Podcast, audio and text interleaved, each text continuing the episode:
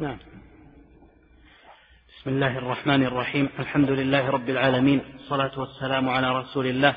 اللهم اغفر لشيخنا ولوالديه ولنا ولوالدينا وللحاضرين.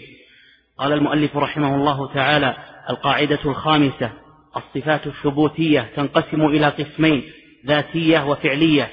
الذاتية هي التي لم يزل ولا يزال متصفا بها كالعلم والقدرة والسمع والبصر والعزة والحكمة والعلو والعظمة. ومنها الصفات الخبرية كالوجه واليدين والعينين.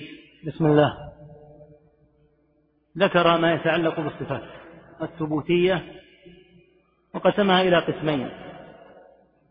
صفات ذاتية وضبطها وعرفها بهذا الذي أمامك. لم يزل ولا يزال متصفا بها. أي أنها لم تنفك عنه عز وجل. فعلم الله سبحانه وتعالى هو متصف به ولم يكن فاقدا له ثم اتصف به حاشاه من ذلك.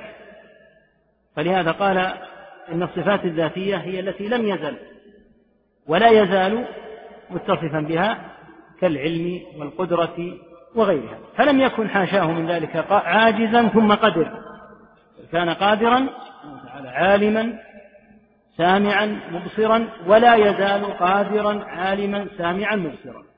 فهذا ضابط الصفات الذاتية. لم يزل ولا يزال متصفا بها. فهي ملازمة لذاته تعالى. لا تنفك عنه. وأمثلتها مثل ما سمعت السمع والبصر. قوله هو من الصفات الخبرية يعني التي تتلقى من طريق الخبر. فيجيء في النصوص في القرآن والسنة أن الرب عز وجل له وجه وله يدان وله عينان هذا المراد بالصفات الخبرية. نعم. والفعلية هي التي تتعلق بمشيئته إن شاء فعلها وإن شاء لم يفعلها كالاستواء على العرش والنزول إلى السماء الدنيا وقد تكون نعم. هذه الصفات الفعلية. الصفات الفعلية تختلف عن الصفات الذاتية. الصفات الذاتية ملازمة لذات الله عز وجل لا تنفك عنه أما الصفات الفعلية فهي التي يفعلها متى شاء تتعلق بمشيئته. إن شاء فعلها وإن شاء لم يفعلها. كالاستواء على العرش فإنه ليس صفة ذات ملازمة بل صفة فعل. حيث استوى على العرش بعد أن خلق العرش فقبل أن يخلق العرش لم يستوي عليه. والعرش كما هو معلوم مخلوق حادث. فتكون فيكون الاستواء فيكون الاستواء عليه فعله حين شاء سبحانه. ولهذا سمي بصفة بالصفة الفعلية. وهكذا النزول للسماء الدنيا. فالنزول للسماء للسماء الدنيا ليس شيئا ملازما لذاته كعلمه. لأنه سبحانه وتعالى ينزل إلى سماء الدنيا بعد أن خلق السماء الدنيا. السماء الدنيا حادثة. وهكذا. واعلم أن المسلم لو لم يعرف الفرق بين الصفات الذاتية والصفات الفعلية لما ضره ذلك في شيء في دينه. هذه اصطلاحات. هذه اصطلاحات وتسميات. وإذا ثبت عند المسلم القاعدة الكبيرة وهي إثبات ما أثبته الله لنفسه. فسواء سمي بصفة ذات أو بصفة فعل أو ما كان فإنه يثبته لله عز وجل. ولكن هذه أشياء اصطلح عليها أهل السنة والجماعة يقرون بكل صفة من صفات الله تعالى سواء سميت صفة ذاتية أو صفة فعلية. أهل الباطل فرقوا. فقالوا نقر بالصفات الذاتية دون الصفات الفعلية. وقالوا إنه لا يلزم محذور من الإقرار بالصفات الذاتية ويزعمون لزوم المحذور في الصفات الفعلية. ولهذا قلنا لك إن تقسيمها على هذا النحو يراد به تقريب أمر الصفات.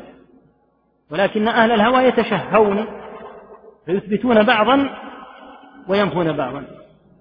فالكلابية رأس هذه البدعة في التفريق بين الصفات الذاتية والفعلية. وخلفهم وورثهم الأشعرية والماتريدية فإنهم يقرون بالصفات الذاتية دون الفعلية. ويلزمهم فيما أقروا به من الصفات الذاتية ما فروا منه في الصفات الفعلية.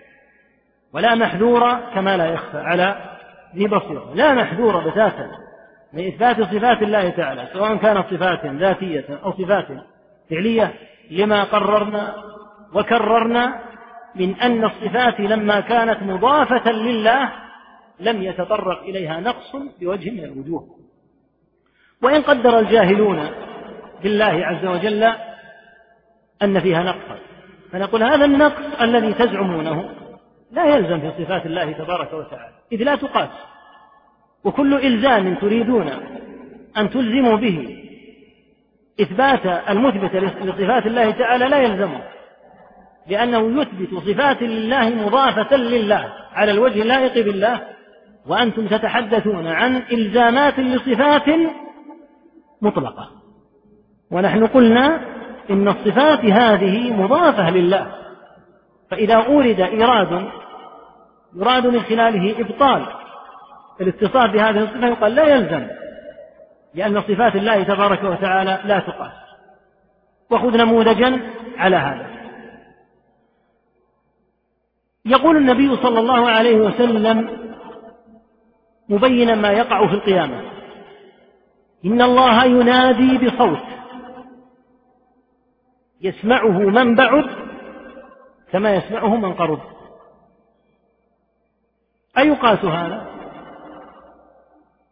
الصوت الذي ينادي به الرب عز وجل إذا نادى عباده النائي البعيد والقريب يسمعونه على حد سواء. لا يقال كيف لأن صفات الله لا يقال فيها كيف كما لا يخفى. هذا لبيان أن الإلزامات التي يلزمها الجاهلون بالصفات غير ملزمة. لأن صفات الرب سبحانه وتعالى مضافة إليه. فلا يمكن أن يتطرق إليها ما يتطرق إلى صفات المخلوق. ولهذا قرر أهل السنة أن هذه الصفات لا تقاس ولا تضرب لها الأمثال ولا تورد عليها الإرادات ولا يقال إنه يلزم من النواقص عليها كذا لأنها كما قدمنا مرات ليست كصفات المخلوق. فالحاصل أن هذا التقسيم المقصود به التقريب وإلا فلو لقي العبد ربه لا يدري بالفرق بهذا التقسيم الاصطلاحي لما أضره قطعا. المهم أن يثبت ما أثبت الله وينفي ما نفى الله. نعم. وقد تكون الصفة ذاتية فعلية باعتبارين. كالكلام فإنه باعتبار أصله صفة ذاتية لأن الله تعالى لم يزل ولا يزال متكلما. وباعتبار أحد الكلام صفة فعلية. نعم. تقدم أن الصفات منها صفات ذاتية. القسم الثاني الصفات الفعلية. من الصفات ما ينظر إليه بالاعتبارين. كالكلام. فأصل الكلام صفة ذاتية. لم يجد لله. بل هو سبحانه وتعالى متصف بالكلام في أصله فهو صفة ذاتية. فيرجع إلى صفات الذات أما أحاد كلامه سبحانه وتعالى حين يتكلم فهو صفة فعلية. فكلم آدم في وقت وكلم موسى في وقت وكلم محمدا صلى الله عليه وعليهم وسلم تسليما كثيرا في وقت. ويكلم أهل الموقف في القيامة في وقت. فهذه الآحاد بكلامه تبارك وتعالى فعلية أما أصل صفة الكلام فذاتية. ولهذا قال إن من الصفات ما يكون صفة ذاتية فعلية. وذلك بالنظر إلى أن أصل الصفة كالكلام أصل الصفة ذاتي يلازم لذات الله عز وجل. والآحاد التي يتكلم بها لا شك أن الله كلم آدم في وقت غير الوقت الذي كلم فيه موسى. غير الوقت الذي كلم فيه محمدا صلى الله عليه وعليه وسلم تسليما كثيرا ليلة المعراج. ويكلم سبحانه وتعالى أهل الموقف. ويكلم عز وجل ملائكته متى شاء بما شاء. لا يمنعه أحد عز وجل من أن يتكلم. فآحاد الكلام آحاد الكلام أفراد الكلام صفة ذاتية. وأصل الصفة صفة فعلية. نعم. وضابط ضابط الصفات الفعلية كما قلنا التي تتعلق بمشيئته. إن شاء فعلها وإن شاء لم يفعلها. هذا هو ضابط الصفة الفعلية. نعم. لأن الكلام يتعلق بمشيئته. يتكلم متى شاء بما شاء. كما في قوله تعالى إنما أمره إذا أراد شيئا أن يقول له كن فيكون. وكل صفة تعلقت بمشيئته تعالى فإنها تابعة لحكمته. وقد تكون الحكمة معلومة لنا وقد نعجز عن إدراكها لكننا نعلم علم اليقين أنه سبحانه لا يشاء شيئا إلا وهو موافق للحكمة كما يشير إليه قوله تعالى وما تشاءون إلا أن يشاء الله إن الله كان عليما حكيما. نعم هذا ظاهر. لا يشاء الله تعالى أمرا إلا لحكمة. كما في الآية ذكر المشيئة وأتبعها بالعلم والحكمة. وما تشاءون إلا أن يشاء الله. ثم قال إن الله كان عليما حكيما. فيشاء الأشياء سبحانه وتعالى لحكمة بالغة يعلمها. قد تظهر لنا الحكمة وقد لا تظهر. لكنها لا شك أنها لحكمة وأنها ليست عبثا. لأن تنزه الله تعالى عن العبث. أفحسبتم أنما خلقناكم عبثا؟ هكذا شئنا أن تخلقوا هكذا وتتركوا هملا لا. أفحسبتم أنما خلقناكم عبثا وأنكم إلينا لا ترجعون؟ فتعالى الله الملك الحق. تنزه الله عن هذا لأنه حكيم. يضع الأشياء في مواضعها سبحانه وتعالى. فالحاصل أن كل صفة تعلقت بمشيئته فإنها تابعة لحكمته أفعاله أحكامه سبحانه وتعالى كلها على حكمة. إن ربي على صراط مستقيم. فلا يفعل الأشياء عبثا سبحانه وتعالى وله المشيئة النافذة التي لا يمكن أن ترد وهذه المشيئة لا شك أنها عن علم وعن حكمة كما هو في هذه الآية. نعم. القاعدة السادسة يلزم في إثبات الصفات التخلي عن محذورين عظيمين أحدهما التمثيل والثاني التكييف فأما التمثيل فهو اعتقاد المثبت أن ما أثبته من صفات الله تعالى مماثل لصفات المخلوقين وهذا اعتقاد باطل بدليل السمع والعقل. نعم يلزم إذا أثبت المؤمن الصفات أن يحذر من طريق الغلاة الذين بالغوا في الإثبات حتى مثلوا صفات الله تعالى بصفات المخلوقين. وباب الصفات هذا كغيره من أبواب الاعتقاد. وجد فيه طرف من الغلاة وطرف من الجفاة وأهل السنة في الوسط. فأهل السنة يثبتون ما أثبت الله تصديقا لخبر الله. وينفون عما أثبتوه ما نفاه الله. كما قال تعالى ليس كمثله شيء ليس كمثله شيء وهو السميع البصير. فهم أسعد الناس بهذه النصوص لأنهم جمعوا بين النصوص كلها. فنفوا عن الله ما لا يليق وأثبتوا له ما أثبت لنفسه.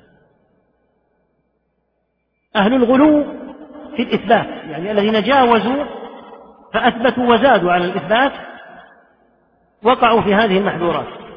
تمثلوا صفات الله بزعمهم أنهم يبالغون في الإثبات. فيقول أنا ما أقول إن لله فقط وجها أقول إنه إن لله وجها مثل وجه المخلوق. يقال كذبت والله. بل لله وجه لا يمكن أن يكون مشبها بوجه المخلوق سبحانه وتعالى. وهكذا لله استواء. لا يمكن أن يكون مشبها باستواء المخلوق وله نزول. لا يمكن أن يكون مشبها بنزول المخلوق. فأنت أصبت في أصل الإثبات وأخطأت خطأ عظيما في المبالغة والزيادة. وهكذا أهل التعطيل الذين نفوا الصفات بدعوى أنهم ينزهون الله تعالى. يقال أنتم أصبتم لو أنكم اقتصرتم على نفي ما نفى الله. لكنكم بالغتم حتى وصل بكم الأمر إلى نفي ما أثبت الله. وهذا كما تقدم هذا الطرف وهذا الطرف من الإلحاد. وهذه المسألة مسألة الطرفين مسألة الطرفين في الاعتقاد. هذه من البلايا الكبيرة من البلايا العظيمة التي وقعت في الأمة قديما وحديثا. فيخرج الخوارج ويبالغون في أمر المعصية حتى يكفروا صاحب الكبيرة مع أن صاحب الكبيرة إذا كان يعملها عصيانا كعصاة المسلمين فلا شك أنه مسلم.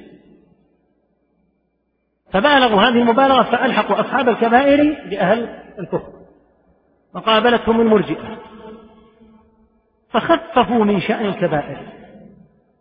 وجرأوا العصاة على المخالفة. وقالوا ما دام عند العبد هذا الإيمان فلا تضره معصية.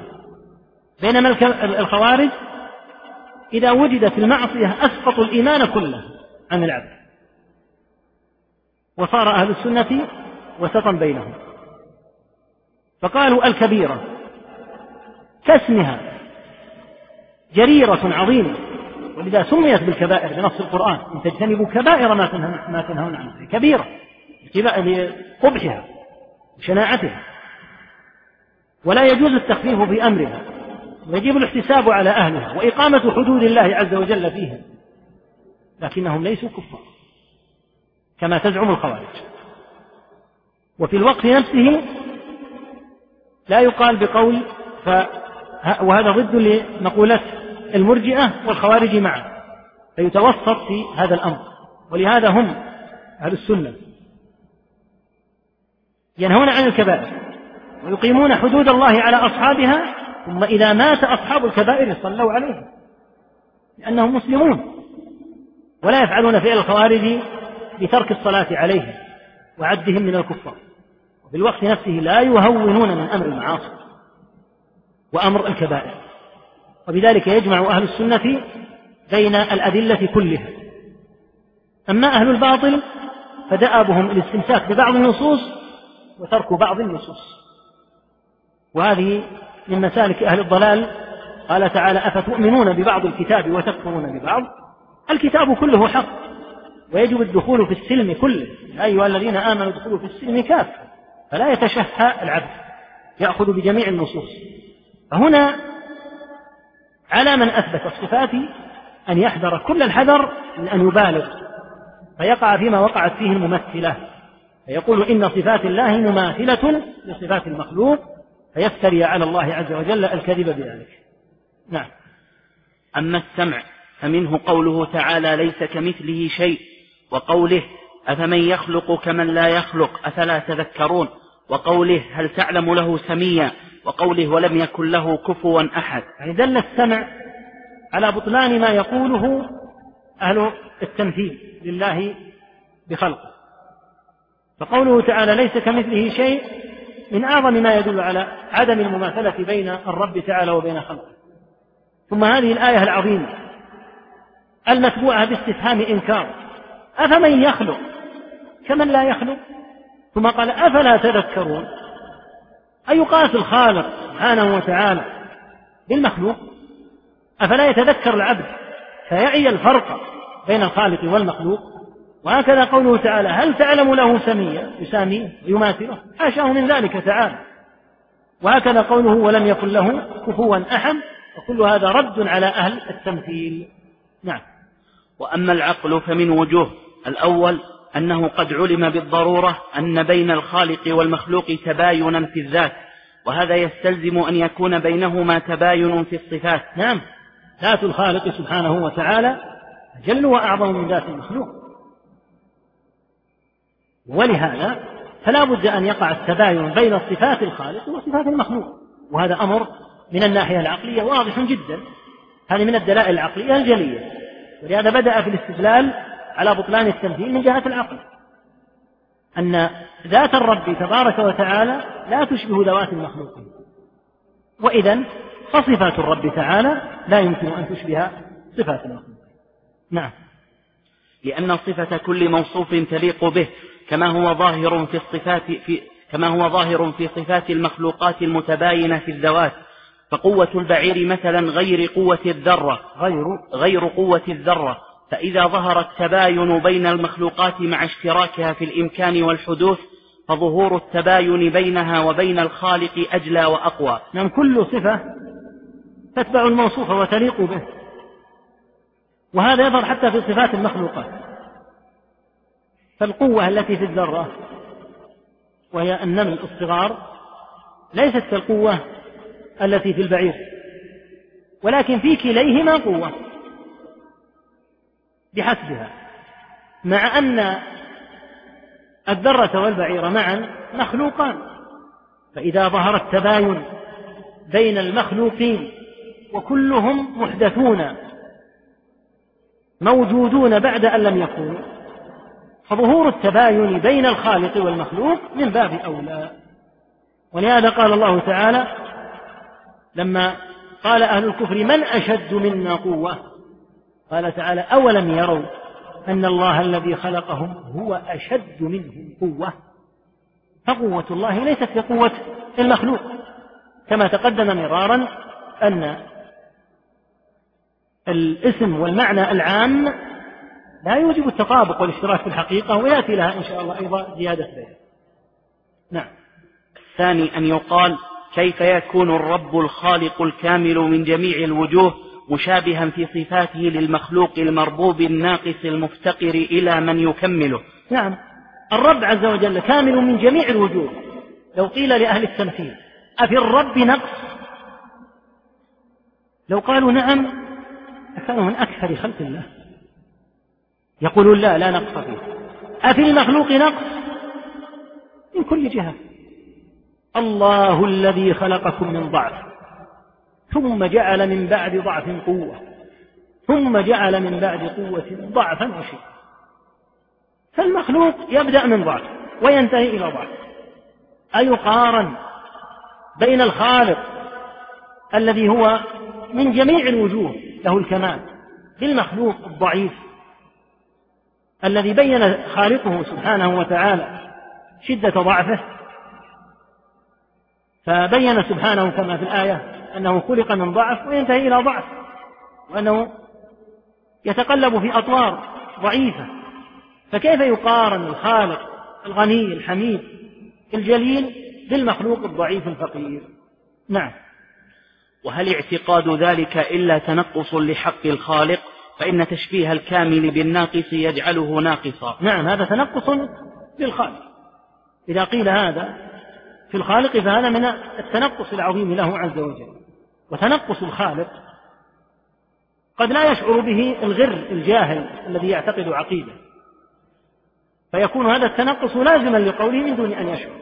لكن لو تعمد أن يتنقص الله هكذا تنقصا لكان ذلك كفرا لأن هذا من السخرية بالله. لكنه يقول قولا يلزم منه التنقص وهو لا يدري لأنه صاحب هوى ولم يلزم هذه النصوص. وإلا فإن تمثيل الخالق بالمخلوق لا شك أنه من أعظم التنقص للخالق الكامل من جميع الوجوه حيث يمثل بالمخلوق الضعيف من الوجوه كلها. نعم. ثالث أننا نشاهد في المخلوقات ما يتفق في الأسماء ويختلف في الحقيقة والكيفية.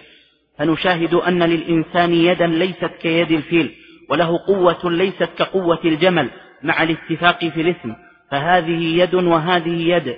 وهذه قوة وهذه قوة وبينهما تباين في الكيفية والوصف فعلم بذلك أن الاتفاق في الاسم لا يلزم منه الاتفاق في الحقيقة. لا يلزم منه؟ لا يلزم منه الاتفاق في الحقيقة. نعم. إذا كان مما يشاهد في المخلوقات نفسها أن تتفق في الأسماء ومع ذلك يحصل التباين والاختلاف في الحقيقة والكيفية مع أن كلها مخلوقات. كما تقدم. فللإنسان يد وللفيل يد وللإنسان قوة وللجمل قوة. فهل يد الإنسان مثل يد الفيل؟ كلاهما يطلق عليهما يد وكلاهما مخلوقات ومع ذلك بينهما تباين عظيم جدا وهكذا القوة. قوة الإنسان ليست كقوة الجمل. وكلاهما له قوة. فإذا وجد التباين في المخلوقات مع الاتفاق في الاسم كلاهما يطلق على ما في البعير قوة وعلى ما في الإنسان قوة ويطلق على ما في البعير يد وعلى ما في الإنسان يد. ومع ذلك بينهما تباين. فكيف لا يقع التباين بين الخالق والمخلوق؟ وها هنا قاعدة مهمة لطالب العلم. الاتفاق في الاسم والمعنى العام. لا يوجب الاشتراك في الحقيقة. الاتفاق في الاسم والمعنى العام. لا يوجب الاشتراك في الحقيقة. الاسم والمعنى العام عندك العلم. قلنا إن الله يوصف بالعلم ويوصف المخلوق بالعلم. لكن ليس علم الله كعلم المخلوق. وإن كان يطلق على ما عند المخلوق علما بنص القرآن كما قال تعالى وما أوتيتم من العلم إلا قليلا فسماه الله علما. ويسمى هذا الوصف في حق الله تعالى أيضا بالعلم ولكن كما تقدم فرق بين العلم والعلم كما فرق بين اسم العليم في أسماء الله تعالى والعليم في أسماء المخلوقين. فالاتفاق في الاسم مجرد الاسم والمعنى العام لا يوجب الاشتراك في الحقيقة. نعم. والتشبيه كالتمثيل وقد يفرق بينهما بأن التمثيل التسوية في, في كل الصفات والتشبيه التسوية في أكثر الصفات. التشبيه كالتمثيل. وقال شبه أي مثل. وقد يفرق بينهما بفرق دقيق. أن التمثيل هو التسوية في كل الصفات. يقال هذا مماثل لهذا يعني من جميع النواحي. أما إذا قيل هذا يشبه هذا فالمراد التسوية في أكثر الصفات. ولا شك أن تعبير القرآن هو التمثيل.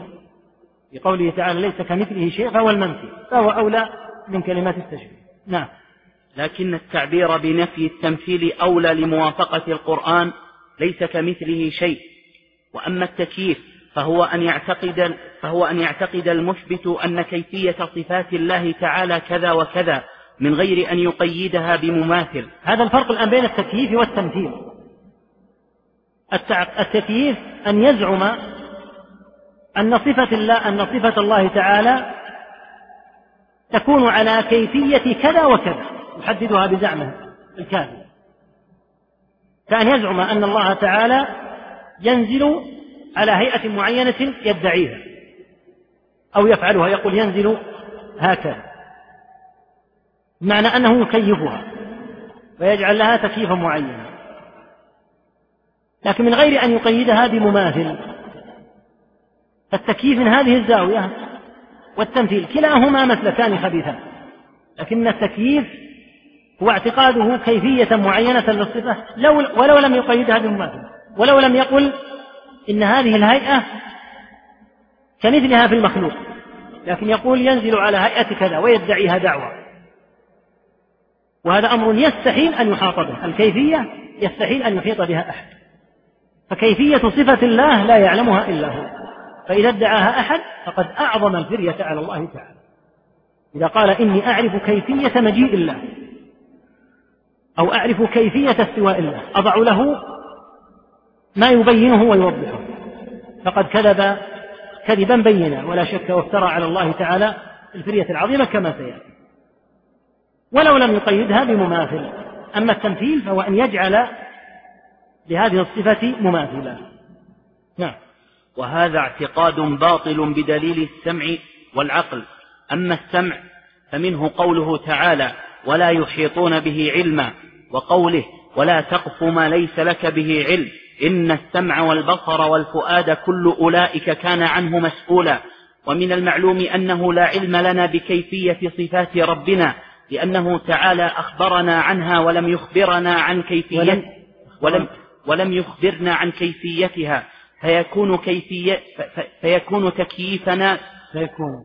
فيكون تكييفنا قفوا لما, لما ليس لنا به علم وقولا بما لا يمكننا الإحاطة به. الدليل على بطلان تكييف السمع قول الله تبارك وتعالى يعلم ما بين أيديهم وما خلفهم ولا يحيطون به علما. الله يستحيل أن يحاط به. وما دام الرب عز وجل لا يمكن أن يحاط به فلا يمكن أن تعرف كيفيته لأن الذي تحدد له كيفية والذي يعلم ويحاط به. أما من لا يحاط به سبحانه وتعالى فادعاء الكيفية في صفاته من الزور والكذب العظيم. وقد نفى الله تعالى أن يحيط به أحد. يعلم ما بين أيديهم وما خلفهم ولا يحيطون به علما. ومدعي الكيفية. قد ادعى أنه أحاط بالله علما. لأنه قال أنا أعطيكم كيفية صفات الله. هي على حد كذا وكذا. وعلى كيفية كذا وكذا. فالحاصل أن دليل السمع على كذب المكيف ظاهر. في هذه الآية في كونه قائلا بلا علم كما نهى الله عن قفو ما ليس لنا به علم ولا تقف ما ليس لك به علم. والله تعالى قد أخبرنا عن الكيفية عن عن الصفة. ولم يخبرنا عن كيفيته. فهو سبحانه قد أخبر عباده بصفاته. وعرف نفسه لعباده بهذه الصفات. ولم ولم يذكر لهم في النصوص كيفية اتصافه بالصفات. فعليهم أن يقبلوا عنه سبحانه وتعالى ما بين لهم. فيقروا بالصفات التي ذكرها لنفسه تعالى ويتركوا عنهم الخوض في كيفيتها. لأن, لأن كيفيتها يستحيل أن تعلم ولأن كيفيتها لم تذكر في النصوص كما ذكرت أصلا. نعم. وأما العقل فلأن الشيء لا تعرف كيفية صفاته. فلأن الشيء فلأن الشيء لا لا, لا تعرف لا تعرف. لا تعرف كيفية صفاته لا تعرف كيفية لا تعرف كيفية صفاته إلا بعد العلم بكيفية ذاته أو العلم بنظيره المساوي له أو بالخبر الصادق عنه. وكل هذه الطرق منتفية في كيفية صفات الله عز وجل فوجب بطلان تكييفها. نعم. دليل العقل ظاهر على بطلان التكييف. لا يمكن أن تعرف كيفية صفة إلا من خلال ثلاثة طرق. أن تعرف كيفية ذات المتصف. فإذا عرفت ذاته فإذا عرفت كيفية ذاته عرفت كيفية صفته لأن الصفات فرع عن الذات. ولا شك أن معرفة كيفية الذات كيفية ذات الله عز وجل منتفية. فإذا تنتفي كيفية معرفة كيفية الصفات الثاني حتى تعرف الكيفية أن تجيء المقايسة. فيعلم نظيره المساوي له. بأن يقال نقيس صفة هذا على صفة ذاك. ولا شك أن الله ليس له مثيل سبحانه وتعالى. ولهذا قال ليس كمثله شيء. فالمثيل منتفي. وإذا لم يكن له نظير سبحانه وتعالى فيستحيل أن يقاس. لأنك إذا قست صفة من صفات الله قستها على صفة مخلوق. قد قال تعالى أفمن يخلق كمن لا يخلق؟ وليس عندك ربان. تقيس الأول على الثاني. حاشا لله من ذلك. ليس إلا رب واحد منفرد بهذه الصفات فجميع صفاته لا تستطيع بتاتا أن تعرف كيفيتها لأنك لا يمكن أن تقيس كيفية هذه الصفة على رب آخر إذ لا رب إلا هو سبحانه وتعالى. الطريق الثالث لمعرفة كيفية الصفات أن يأتي الخبر الصادق يعني بالنصوص وكل هذا منتفي. فلا يمكن أن تعرف كيفية ذاته تعالى وليس لله عز وجل نظير مساوي له يقاس عليه ولم يأتي خبر عن الله وعن رسوله صلى الله عليه وسلم يبين لنا كيفية صفات رب العالمين. نعم. وأيضا فإننا نقول أي كيفية تقدرها لصفات الله تعالى؟ إن أي كيفية تقدرها في ذهنك فالله أعظم وأجل من ذلك. وهذا أمر مقطوع به. لو أن إنسانا أحمق قال سأقدر في ذهني وهذا لا يجوز ولا يحل. قال سأقدر في ذهني بصفة الله عز وجل كيفية. يقول لو اجتمعت أنت والإنس والجن والجميع على تقدير كيفية صفات الله تعالى فاعلم أن ما قدرته فالله بخلافه. كل ما قدرته فالله بخلافه. لأنك لا يمكن أن تستطيع لا يمكن أن تصل. لا بذهنك ولا حتى بخيالك إلى كيفية صفات الله تبارك وتعالى. إن بعض مخلوقات الله لا يكاد أن تتصور كيفيتها فكيف بالخالق؟ سبحانه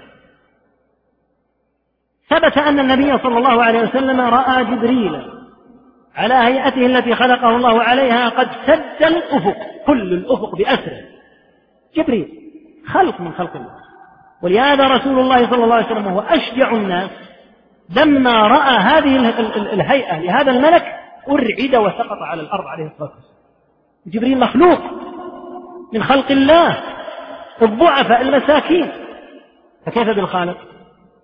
إذا كان المخلوق لا يتصور في بعض الأحيان كمخلوق يسد الأفق بأسره فكيف بالخالق؟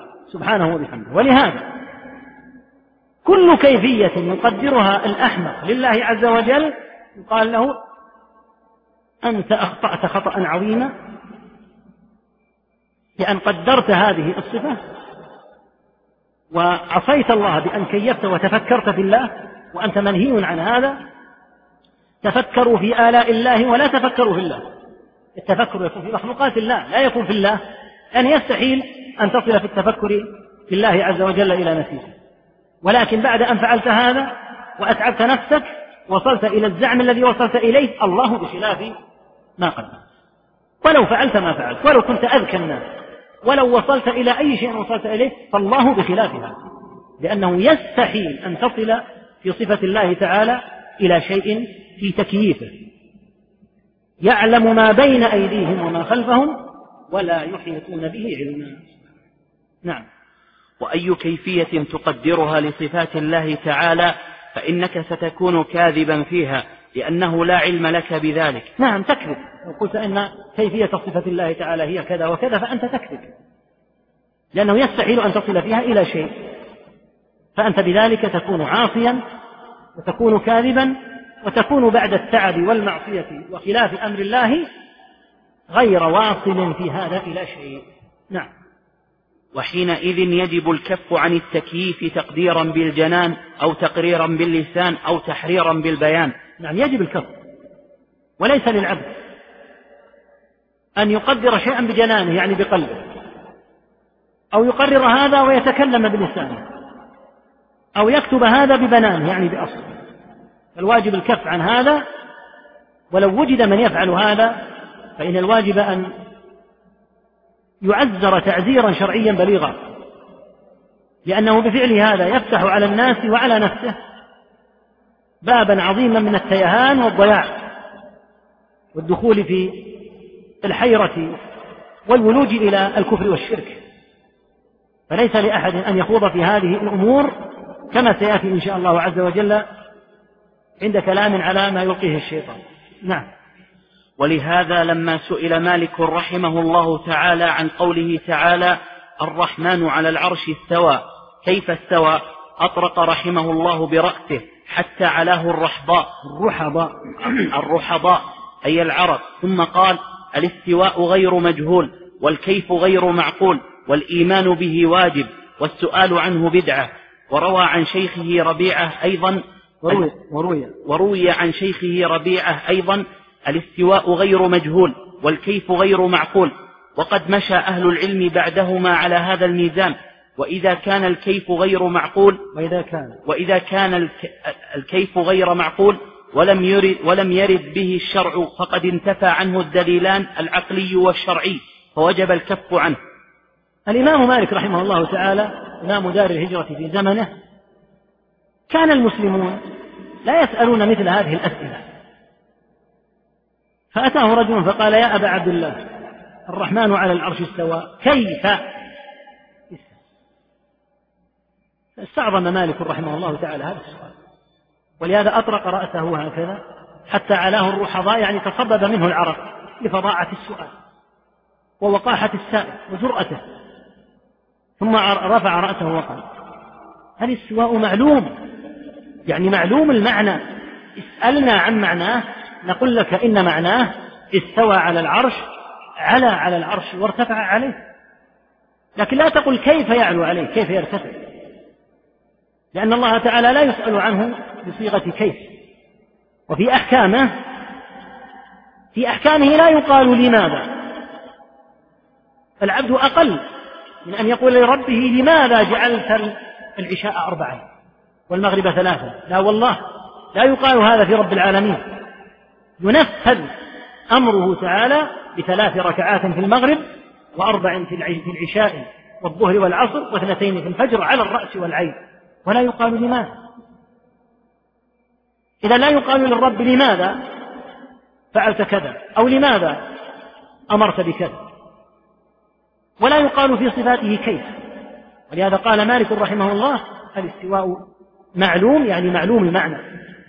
والكيف الذي تسأل عنه مجهول يستحيل أن يوصل إليه بشيء لأن الله تعالى يقول ولا يحيطون به علما والإيمان به واجب لأن الله تعالى ذكره في كتابه. وأخبر به النبي صلى الله عليه وسلم في سنته. والسؤال عنه يعني عن الكيف بدعة. ولهذا في بعض الروايات أنه قال ولا أراك إلا رجل سوء.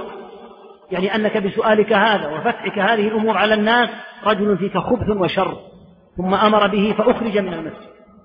كل هذا لفظاعة وقبح هذا السؤال. وفي بعض الروايات أنه قال الاستواء غير مجهول. يعني واضح معروف المعنى. والكيف غير معقول. لا يمكن أن يتوصل إليه ولا يمكن أن يعرف. وكلام مالك هذا رحمه الله هو ككلام كثير هو ككلام كثير من السلف. قصير موجز عليه نور وبهاء ويحمل معاني كثيرة جدا من الخير والنفع وهو بمثابة القاعدة. في الاستواء في النزول في المجيء في القيامة كل هذا لا يسأل عنه بكيف وإنما يثبت لله لأن الله أخبر به أو أخبر به النبي صلى الله عليه وسلم. أما كيف؟ فهذه لي ولك وللضعفاء المساكين من المخلوقين فيما بيننا. أما أن يسأل عن رب العالمين بكيف؟ هذا من الجرأة والوقاحة العظيمة. وعليه. إذا لم يكن كيفية إذا لم تكن كيفية هذه الصفات معقولة من حيث العقل معروفة بالعقل. ولا من حيث الشرع لم يرد بها الشرع. إذا انتفى للخائض في الكيفية دليل العقل ودليل الشرع ولم يبقى عنده إلا القول بلا علم. نعم. الحذر الحذر من التكييف أو محاولته فإنك إن فعلت وقعت في مفاوز لا تستطيع الخلاص منها. يعني تقع في مثل الصحارى التي لا تنتهي إذا فتحت على نفسك هذا الباب. ومن أنت؟ حتى تريد أن تعرف كيفية كيفية صفات رب العالمين. ولهذا قال ابن الماجشون رحمه الله تعالى لقد جعل الله لابن آدم مثالا منه في نفسه وهو الروح. هذه الروح ما دامت موجودة في الجسد فلو قطع الجسد ومزق فالإنسان حي. وإذا خرجت من الجسد فلو كان الجسد في كامل عافيته فالإنسان يموت. ما هذه الروح؟ ما حدها؟ ما شكلها؟ ما وصفها؟ ما لونها؟ ما هيئتها؟ لا يدري الإنسان. ويسألونك عن الروح قل الروح من أمر ربك.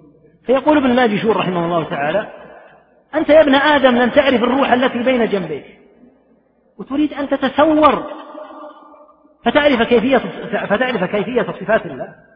روحك التي بين جنبيك التي إذا خرجت منك مثل ما تدري بها ولا تعرفها ولا تحددها فكيف تريد أن تحيط بالله وأن تحدد أنت لله عز وجل كيفية في صفاته؟ فإذا لم تعرف الروح التي بين جنبيك فحري بك ألا تعرف صفات رب العالمين على سبيل الكيفية. أما العلم بالمعنى فكما تقدم معانيها واضحة. نعم. فالجأ إلى ربك فإنه معاذك. فإنه فإنه معاذك. معاذك. وافعل ما أمرك به فإنه طبيبك. قال الله تعالى وإما ينزغنك من الشيطان نزغ فاستعذ بالله إنه هو السميع العليم. إذا لم يدخل العبد في تخيل من نفسه فقد يلقي الشيطان عليه. قد يلقي الشيطان عليه ليزيغه في أمر الصفات. فماذا يفعل العبد؟ يلقي الشيطان إلقاء مثل هذه الأمور على سبيل الوسوسة. فيقال يلجأ إلى الله عز وجل. وإما ينزغنك من الشيطان نزغ يعني كهذا فاستعذ بالله. ثم قد ثبت عن النبي عليه الصلاة والسلام أنه دل الأمة على الطريق في التعامل مع الشيطان إذا ألقى مثل هذه الوساوس والخطرات. يعني أنت وأنت تقرأ القرآن يلقي الشيطان عليك إلقاء هكذا. أمرا هو شبهة. لو تكلم به أحد وسمعته لكان كفرا. فيوسوس به ويلقيه عليك إلقاء. فماذا تفعل فيه؟ أولا اعلم أن هذا ليس منك وإنما من إلقاء الشيطان. فهو من حيث المضرة لا يضرك لأنه من عدوك وليس منك. وعلامة أنه ليس منك أنك مبغض له تبغضه وتكره أن يتكلم به أحد. ولكن عدو الله يلقيه عليك إلقاء لأنه يجري من ابن آدم مجرى الدم. فهذا مما لا يضر العبد ولما أخبر النبي صلى الله عليه وسلم من قبل الصحابة رضي الله عنهم أن الواحد منهم يصيبه مثل هذا قال عليه الصلاة والسلام الحمد لله الذي رد كيده إلى الوسوسة. يعني أن الشيطان حين ألقى هذا عليك إنما كان بسبب ضعفه هو. لأنه لم يرك تساق كما تساق البهائم في أودية الشبهات والفجور والخنا والفساد. وجدك مصليا صائما. فأراد أن ينغص عليك فيلقي مثل هذه الأمور. فهذه لا تضرك لكن أنت لا تستسلم لها. قال عليه الصلاة والسلام فإذا وجد أحدكم ذلك فليتعوذ بالله ولينتهي. إذا جاءت هذه الإلقاءات سواء من الشيطان أو كانت مما توسوس به النفس والعبد لا يرضاها. تعرض خواطر هكذا. يتعوذ بالله كما قال تعالى فاستعذ بالله وينتهي. يعني لا يسترسل مع هذه الخواطر يقطعها. ولو بعمل معين من الأعمال يعملها حتى يقطع عن نفسه هذه الخواطر وفي بعض الروايات أنه قال عليه الصلاة والسلام فليقل آمنت بالله وملائكته وكتبه ورسله لأن الشيطان يلقي أشياء من الكفر في موضوع ركن الإيمان بالله والملائكة والكتب والرسل فيقابله المؤمن بعكسه بتثبيت الإيمان بالله. آمنت بالله وملائكته وكتبه ورسله. فإذا كانت إلقاء من الشيطان يتعوذ بالله منه وإذا كانت خواطر لا يسترسل معها ويقطعها ويعلم أن رب العالمين لا يحاط به علما. نعم. القاعدة السابعة صفات الله تعالى توقيفية لا مجال للعقل فيها فلا نثبت لله تعالى من الصفات إلا ما دل الكتاب والسنة والسنة على ثبوته. قال الإمام أحمد رحمه الله تعالى لا يوصف الله إلا بما وصف به نفسه أو وصفه به رسوله. لا أو, أو وصفه به رسوله. لا يتجاوز لا القرآن لا والحديث. لا يتجاوز. لا يتجاوز القرآن والحديث. القرآن؟ لا يتجاوز القرآن والحديث.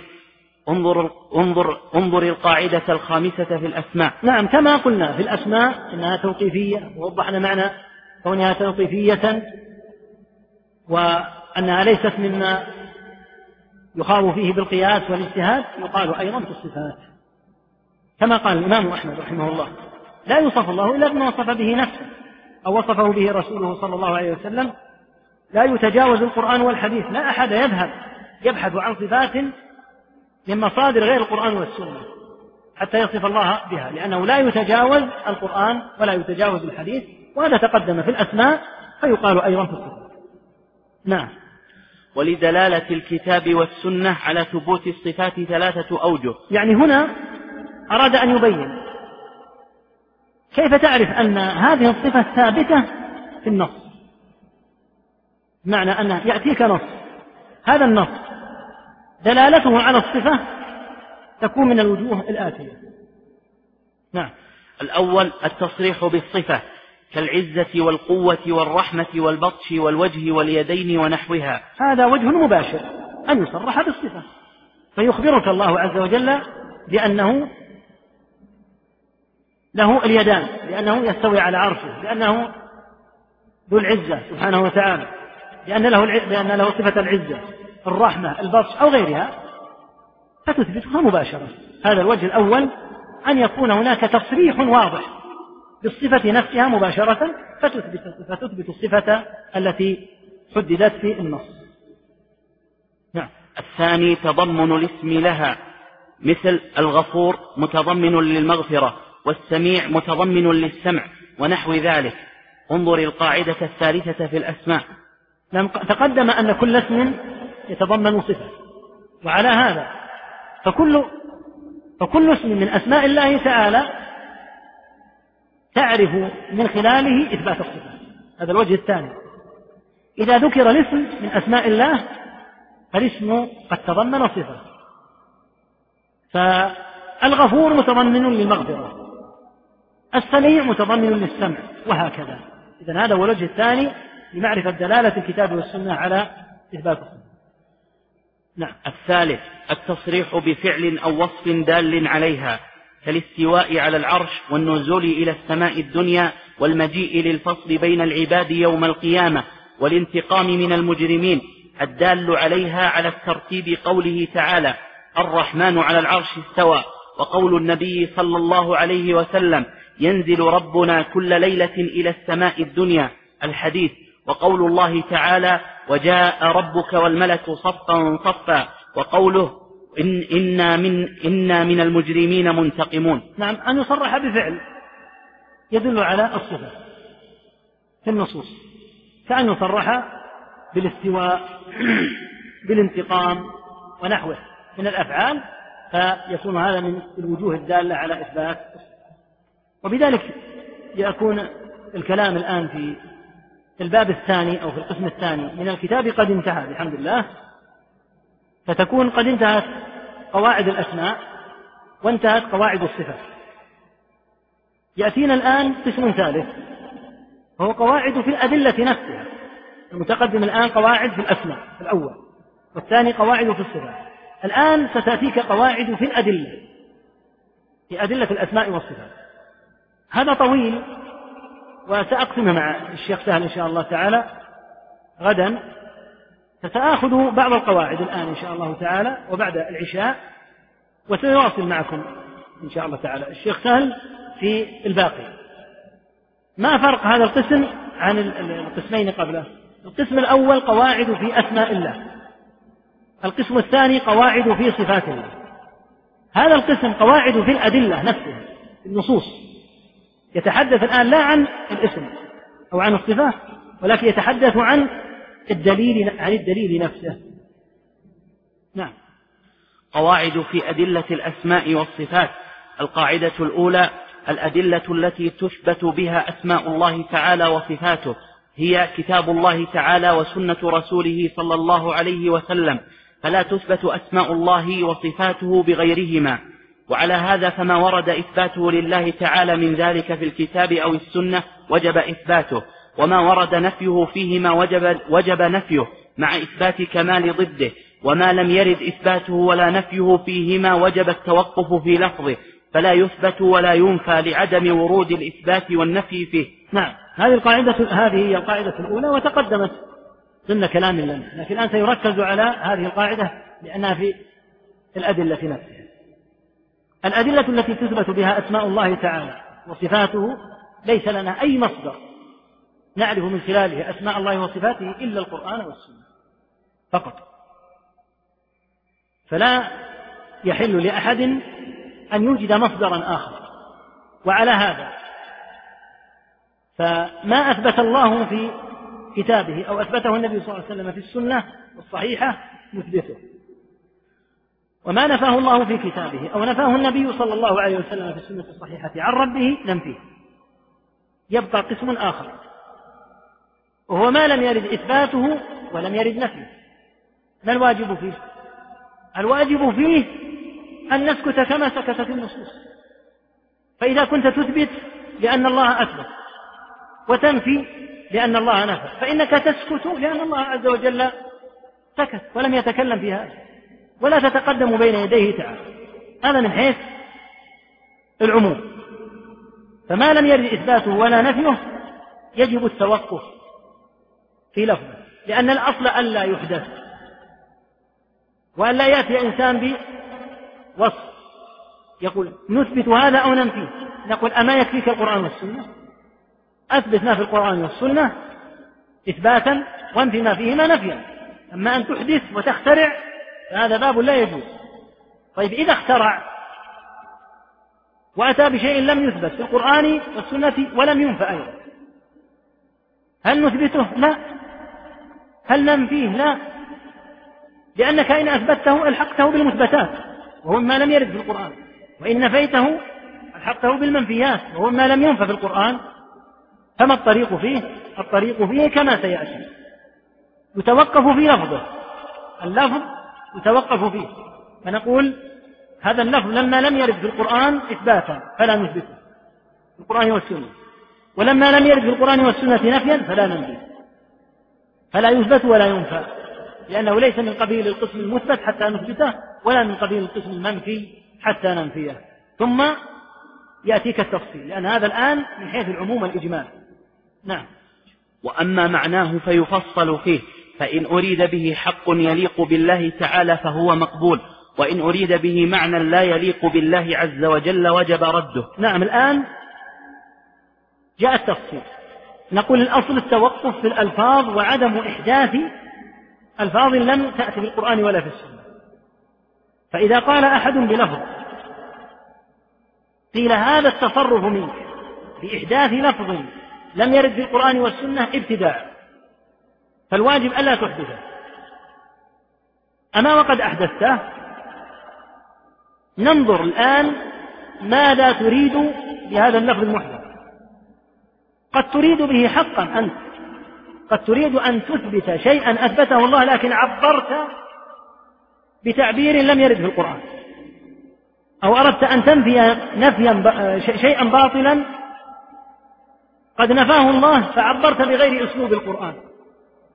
فنقول إن أردت إثبات ما هو حق يليق بالله فهو مقبول. ما المقبول؟ ليس اللفظ لأن اللفظ قلنا محدث. ولكن المراد الذي أردته لأن الله أثبت وإن أريد به معنى لا يليق بالله وجب رده. وعلى هذا فالمحدث للفظ لم يرد في القرآن والسنة مخطئ على كل حال وخطأه لا بد أن يكون من أحد وجهين أو من الوجهين معا. فإن أحدث لفظا لم يرد في القرآن ولا في السنة. ولكن أراد حقا فيقال أخطأت في اللفظ وأصبت في ماذا؟ في المعنى. لكن عليك أن تعبر عن المعنى باللفظ الشرعي. فيكون خطأه من زاوية إحداث اللفظ. وتارة يجمع إلى الظلمات ظلمات أخرى. فيعبر بلفظ مبتدع ويريد نفي حق. ففي هذه الحالة يكون قد جمع خطيئتين اثنتين. الخطأ في اللفظ الذي أوجده والخطأ في أنه أراد أن يبطل المعنى الحق. فكأنه أراد أن يتوصل إلى إبطال المعنى الحق بغير اللفظ الشرعي لأنه إذا أتى ونفى اللفظ الشرعي مباشرة يكون بطلان, قول بطلان قوله واضحا فماذا يفعل؟ يأتي بلفظ محدث يحتمل حتى يتوصل به إلى نفي المعنى الشرعي الصحيح.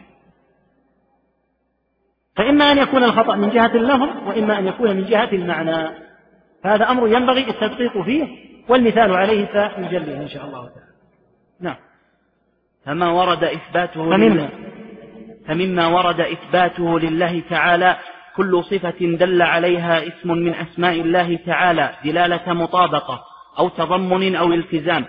ومنه كل صفة دل عليها فعل من أفعاله كالاستواء على العرش والنزول إلى السماء الدنيا والمجيء للفصل بين عباده يوم القيامة ونحو ذلك من أفعاله التي لا تحصى أنواعها فضلا عن أفرادها ويفعل الله ما يشاء ومنه الوجه والعينان واليدان ونحوها ومنه الكلام والمشيئة ونحوها ونحوها نعم. ومنه الوجه والعينان واليدان ونحوها ومنه الكلام والمشيئة والإرادة بقسميها الكوني والشرعي.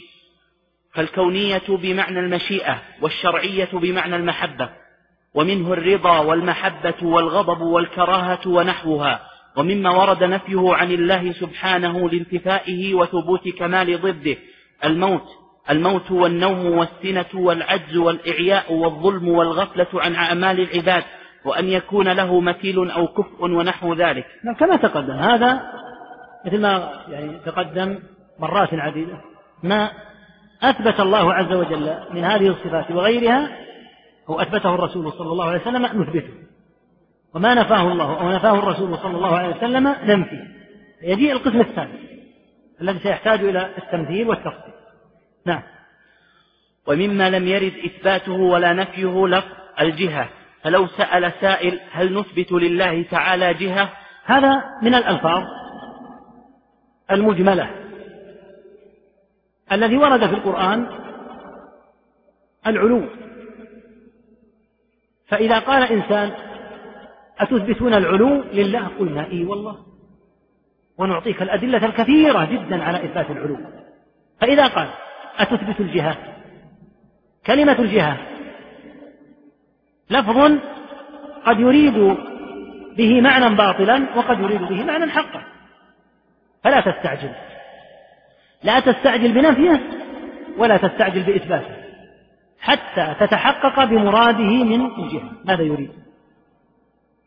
لأن هذا اللفظ ليس من الألفاظ التي وردت في القرآن إثباتا حتى تثبتها أو نفيا حتى تنفيها وإنما هو لفظ مجمل. قد يريد به حقا وقد يريد به باطلا. كما سيأتي في الجواب المفصل إن شاء الله. نعم. قلنا له لفظ الجهة لم يرد في الكتاب والسنة إثباتا ولا نفيا ويغني عنه ما ثبت فيهما من أن الله تعالى في السماء وأما معناه فإما أن يراد به جهة جهة فإما أن يراد به جهة سفل. جهة سفل أو جهة علو علو تحيط بالله أو جهة أو جهة علو لا تحيط به. نعم. يقول أنت الآن إذا أردت الجهة معلوم أن الجهاد العلو جهة والسفل جهة واليمين جهة والشمال جهة فأنت تقول أتثبتون لله الجهة نقول تعال ماذا تريد بالجهة أتريد بالجهة السفل؟ عياذا بالله. أن الله عز وجل في السفل هذا باطل. فإحداثك للجهة باطل. ومرادك بالجهة باطل. لمنافاة السفل لعلو الله تعالى. الثابت بالكتاب والسنة.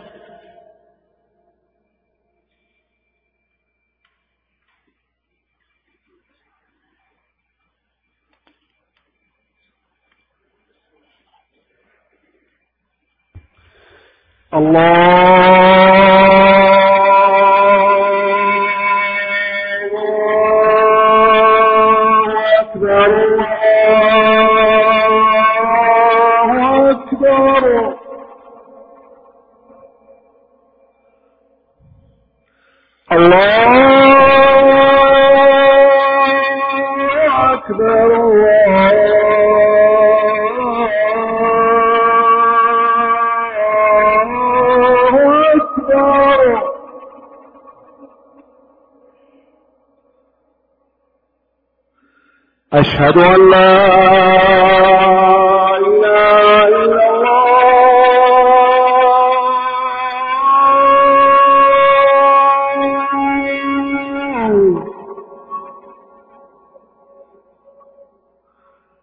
أشهد أن لا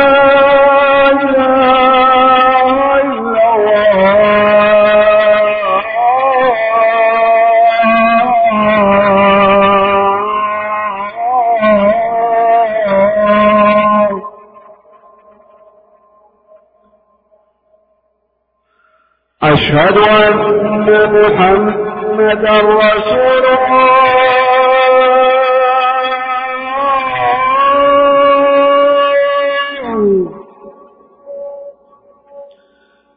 أشهد أن محمدا رسول الله.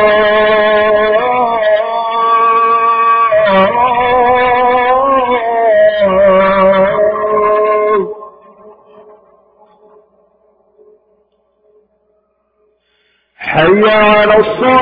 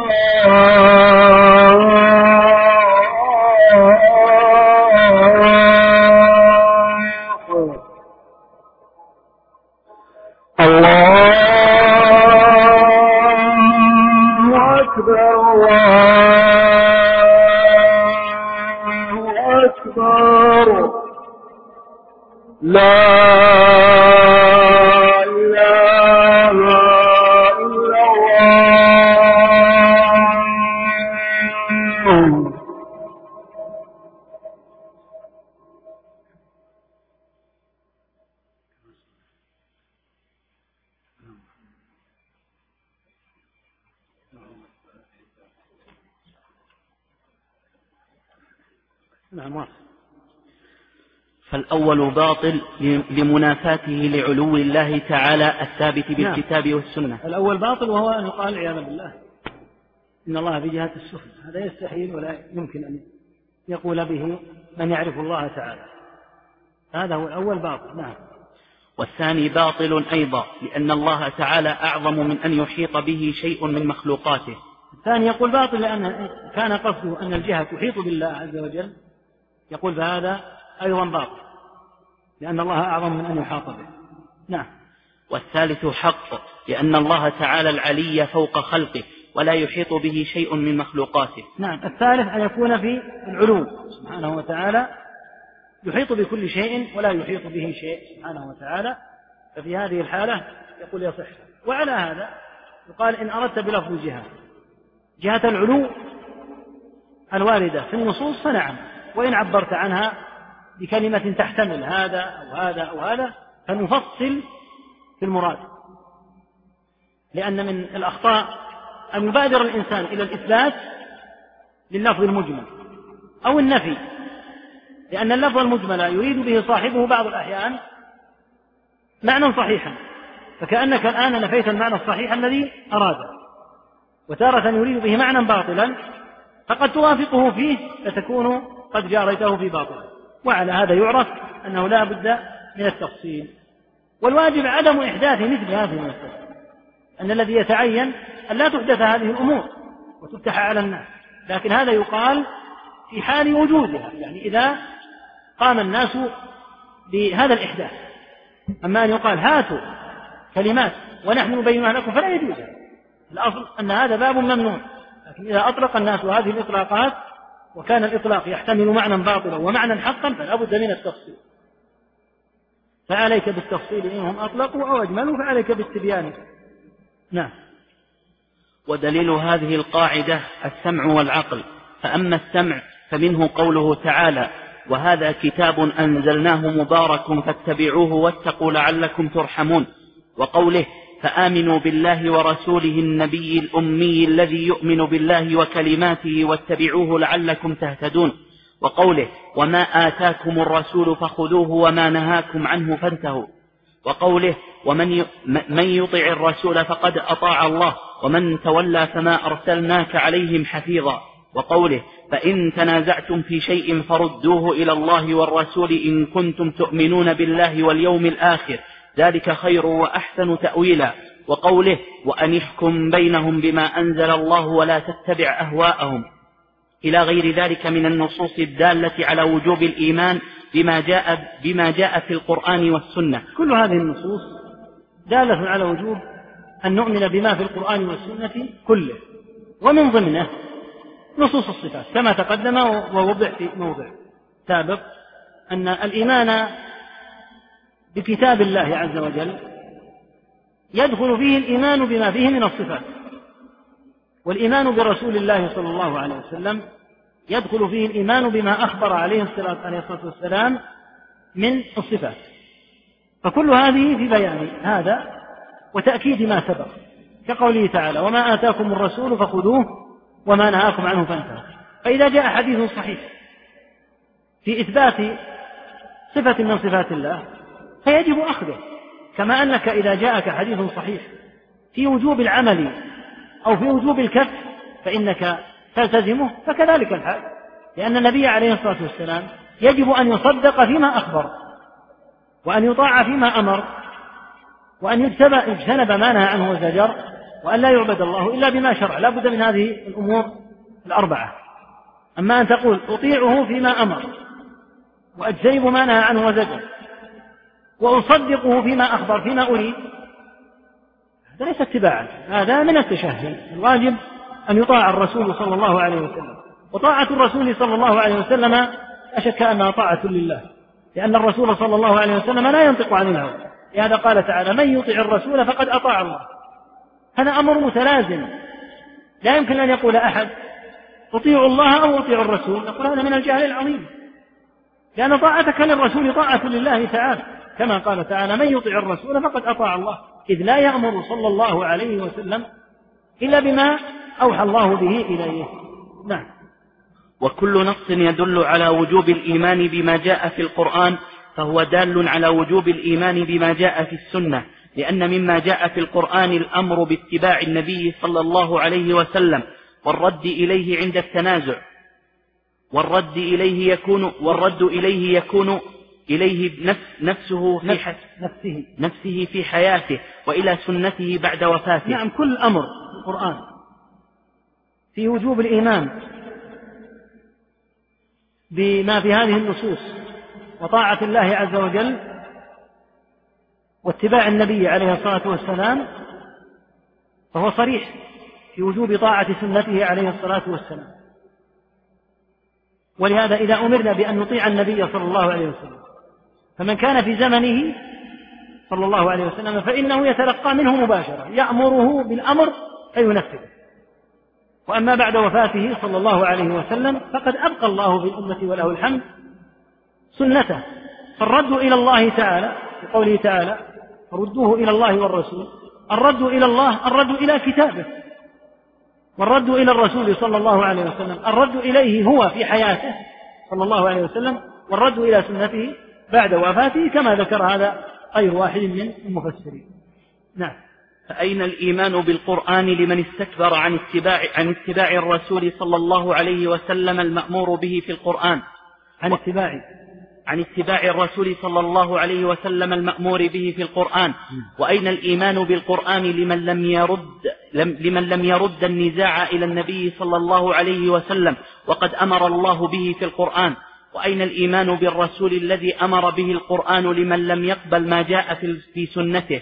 ولقد قال الله تعالى ونزلنا عليك الكتاب تبيانا لكل شيء ومن المعلوم أن كثيرا من أمور الشريعة العلمية والعلم من أمور الشريعة العلمية والعملية جاء بيانها بالسنة فيكون بيانها بالسنة من تبيان القرآن. نعم يقول تعالى ونزلنا عليك الكتاب تبيانا لكل شيء.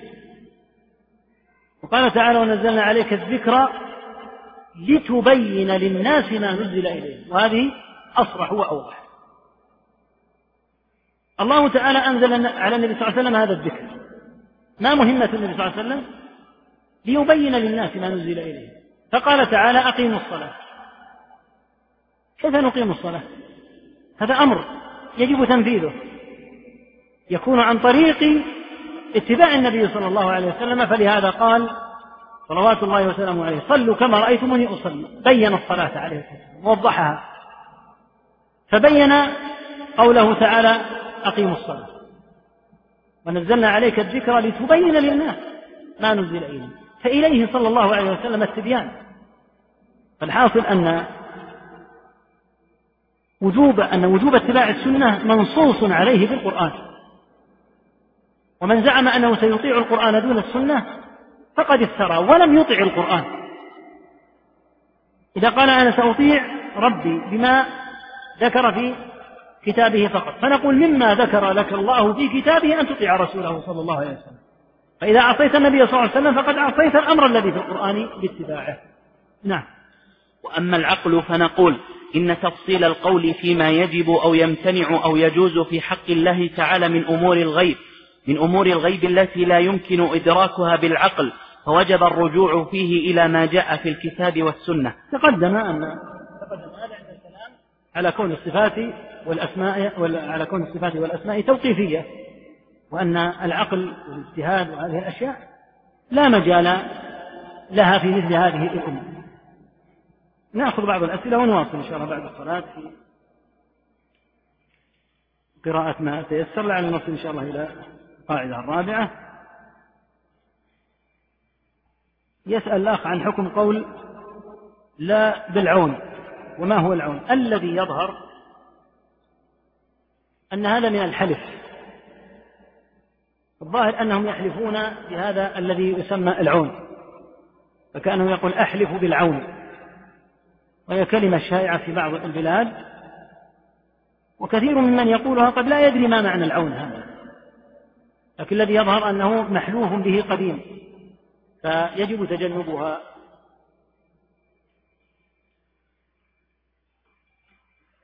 يقول الأخ صفة الانتقام هل هي صفة كمال أم أنها كمال في حال ونقص في حال؟ ربك حكيم عليم سبحانه وتعالى. ينتقم سبحانه وتعالى ممن يستحق أن ينتقم منه.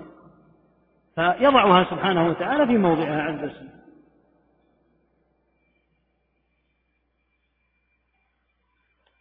يقول لو نظرنا إلى أيدينا نجد اليد اليمنى ترمز إلى الرقم ثمانية عشر واليسرى ترمز للرقم واحد وثمانين. فالعامة يقول هذه دلالة على أسماء الله. من قال إن الأمر كذلك؟ يشيع في الناس أمور هكذا يقدرونها. فالقول بأن هذه جعلت تنبيها على أسماء الله هذا مما لا ينبغي أن يقال إلا بنص. يسأل عن المجاز. الكلام فيه طويل. من أهل العلم من يقول إن المجاز واقع في اللغة والقرآن ومنهم من يقول إنه واقع في اللغة دون القرآن ومنهم من يقول إنه غير واقع لا في اللغة ولا في القرآن. ويختار شيخ الإسلام وابن القيم والشنقيطي رحمه الله تعالى عدم وقوع المجاز وأن اللغة فيها سعة شديدة تقصر أفهام كثيرين عنها. فلهذا إذا وجدوا ما لا يعرفون قالوا مجاز قالوا واللغة واسعة. ليست كما يريدون أن يقولوا إنها حقيقة ومجاز ومن أهل العلم من يقول بل توجد الحقيقة قسيمة للمجاز ولا يقال هذا في صفات الله. صفات الله تعالى هي على الحقيقة لكن بعض أهل التعطيل توصل من خلال كلمة المجاز إلى نفي صفات الله تعالى بمثل هذا الأسلوب فلهذا قال من قال من أهل العلم إن المجاز غير واقع أصلا. لا في أمر الصفات قطعا وهذا بلا شك لأن الصفات حقيقة, الصفات حقيقة ولا حتى في غيرها وإنما اللغة أوسع مما يتصور هؤلاء الذين إذا وجدوا أسلوبا لم يعوه قالوا إنه من المجاز وأطالوا الكلام فيها من أكثر من أطال فيها ابن القيم رحمه الله تعالى في الصواعق. يقول السلام عليكم ورحمة الله وبركاته وعليكم السلام ورحمة الله وبركاته. حديث إن الله وتر. يحب الوتر هل نقول الوتر اسم أم صفة؟ مثل ما رأيت يعني وعد في الأسماء كما في الأسماء التي سردت. يقول ما حكم من أنكر القدر؟ حكمه يا أخي حكم من أنكر ركنا من أركان الإيمان لأن الإيمان بالقدر الإيمان بالقدر ركن من أركان الإيمان. لا يتم لأحد الإيمان حتى يؤمن بالقدر خيره وشره. ولهذا لما بلغ ابن عمر رضي الله عنهما مقولة المنكرين للقدر قال إذا لقيت أولئك فأعلمهم أني بريء منهم وأنهم براء مني. فإنكار القدر بمراتبه الأربع لا شك أنه كفر ولهذا القدرية الأوائل أطبق الصحابة على كفرهم. الذين أدركوهم ابن عمر وواثلة الأسقع وأنس وأبي سعيد الخدري ونحوهم فلهذا صاحوا بهم في كل موضع لأن إنكار هذه المراتب الأربع من أفظع ما يكون اعتقادا عياذا بالله من قول أهل الضلال.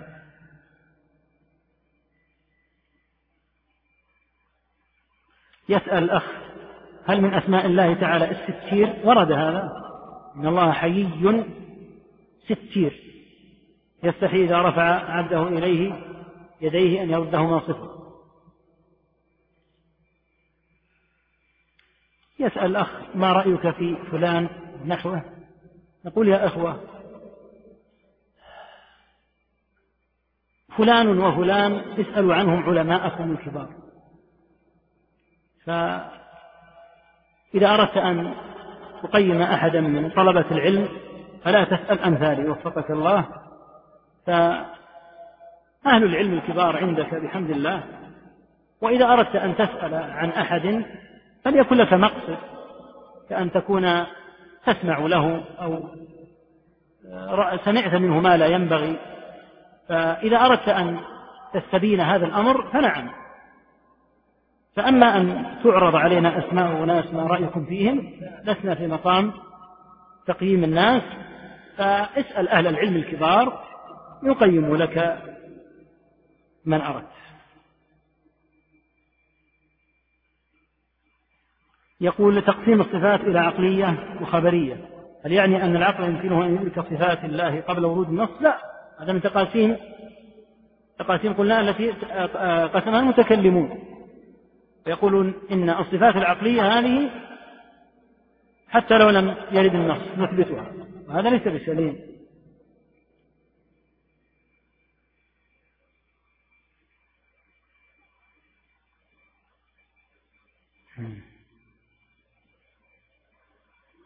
يقول بعض المرجئة يقولون الإيمان يزيد وينقص ثم يخرجون العمل من الإيمان ويقولون من قال الإيمان يزيد وينقص فقد برئ من الإرجاء.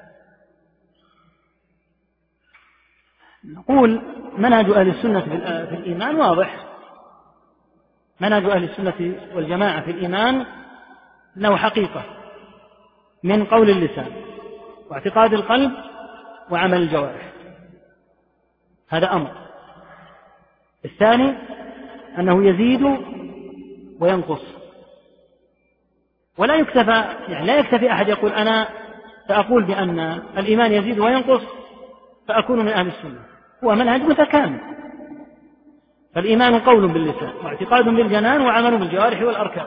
هذه حقيقته الأمر الثاني أنه يزيد وينقص. الأمر الثالث أن ترك العمل بالكلية بحيث لا يعمل نهائيا لا شك أنه كفر. وإلا فما معنى قولك؟ الإيمان قول واعتقاد وعمل. ثم تقول لا يكون الكفر إلا بالقلب. إذا فالإيمان عندك هو الاعتقاد فقط. إذا قلت إن الإيمان قول باللسان واعتقاد بالجنان وعمل بالجوارح فالكفر يكون باللسان وبالاعتقاد وبالعمل. أما أن تقول الإيمان كذا وتجعل للكفر معنى آخر فهذا من الخلط الذي وقع فيه من وقع ممن لم يحرر. ويحقق المسألة والله تعالى أعلم وصلى الله وسلم على نبينا محمد. الله أكبر الله